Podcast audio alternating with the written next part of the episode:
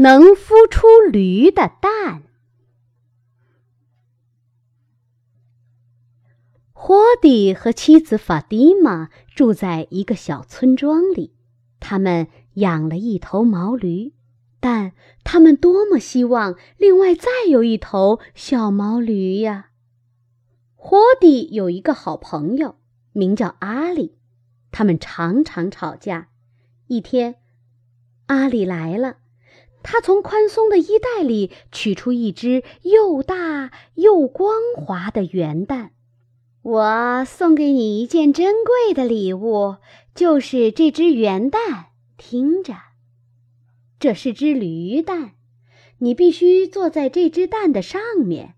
三周后，一头小毛驴就会从蛋壳里孵化出来，它长得很快。几个月后，你就会有一头健壮的小毛驴啦。你可以叫它驮东西，也可以骑着它到处游荡。阿里对霍迪说：“霍迪惊奇地听着。就在一周前，他和阿里曾经大吵大闹一场，可现在朋友又要帮助他得到第二头毛驴了。”我衷心的感激你，霍迪大声说，并亲吻了一下阿里的手，借以表达对朋友的真挚谢意。接下来的三周十分漫长。霍迪坐在驴蛋上时，妻子法蒂玛忙碌的做饭、收拾房前房后、纺纱和织布、接待左邻右舍。法蒂玛接替霍迪守护驴蛋时，霍迪独自一人去逛市场和砍伐木头，或坐在咖啡馆里和朋友们聊天。霍迪坐在驴蛋上，悠闲地吸着烟，重复着阿里送给他的聪明建议，幻想着。邻居们来到霍迪家，他们好奇地观望着。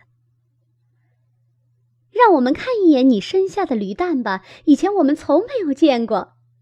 其中一个妇女说：“啊，不行。”法蒂玛说：“绝对不行，不能让驴蛋着凉。”就这样，大家谁也没有见过驴蛋，就连霍蒂和妻子也舍不得看上一眼。三周过去了，小毛驴快出生了。霍迪移开身子，轻轻地拍打了一下驴蛋。嗯，蛋壳很软，快喽！霍迪美滋滋地想。霍迪和妻子忍着性子继续守护着驴蛋，蛋壳越来越软，而且还有一股刺鼻的臭味儿。最后，霍迪对妻子说。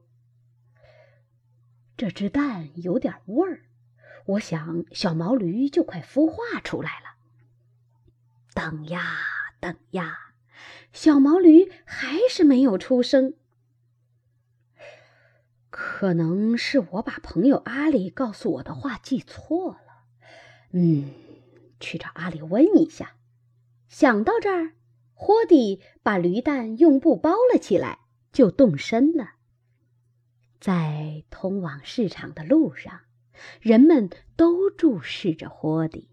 男人们有的摇头，有的讥笑；妇女们在霍迪的身后交头接耳的窃窃私语。大家怎么了？真怪！霍迪不解其意。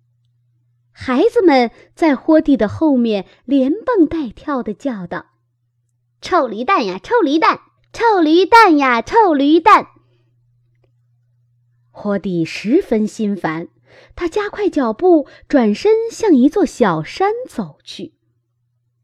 爬到山顶，霍迪把驴蛋轻轻地放在地上，驴蛋晃动了一下，从布包里掉了出来，顺着山坡滚了下去。驴蛋滚过一块块山石，越过草丛，撞在山下一棵树的树根上，咔嚓一声，驴蛋撞碎了。正在树下打盹的一只大耳朵兔子被这意外的声音惊吓的一个急跃，消失在草丛里。蛋，并不是驴蛋，是一只普普通通的鹅蛋。但霍迪难过的像失去了世界上最宝贵的东西。天哪！我可怜的小毛驴呀！霍迪伤心的呻吟道：“我的小毛驴呀，你还没出生就被撞碎了，我永远的失去了你呀！”